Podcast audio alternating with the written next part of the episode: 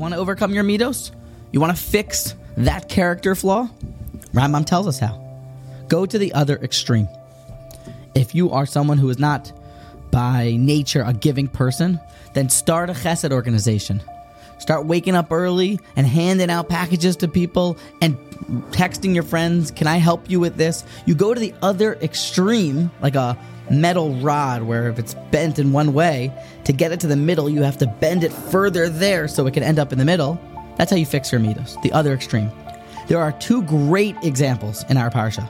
Avram Avinu is the Ish Chesed, the ultimate of kindness.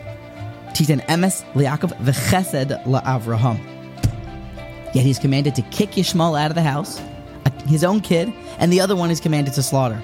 Who could understand a father's love to a son and then to be commanded to kill them and kick them out? The opposite of kindness. Yet that's the nisyonos and actions how you perfect yourself. You go to the opposite extreme in that one area that you struggle with. So if it ever bothers you, the opportunities of the challenges that you have when you're being bothered with things, why is it this specific thing? Recognize that, of course, it's the area that you most struggle in, and now going against your grain and going to the opposite end and doubling down on your efforts to fulfill this nisayon will eradicate the bad midah and you can fix it for good.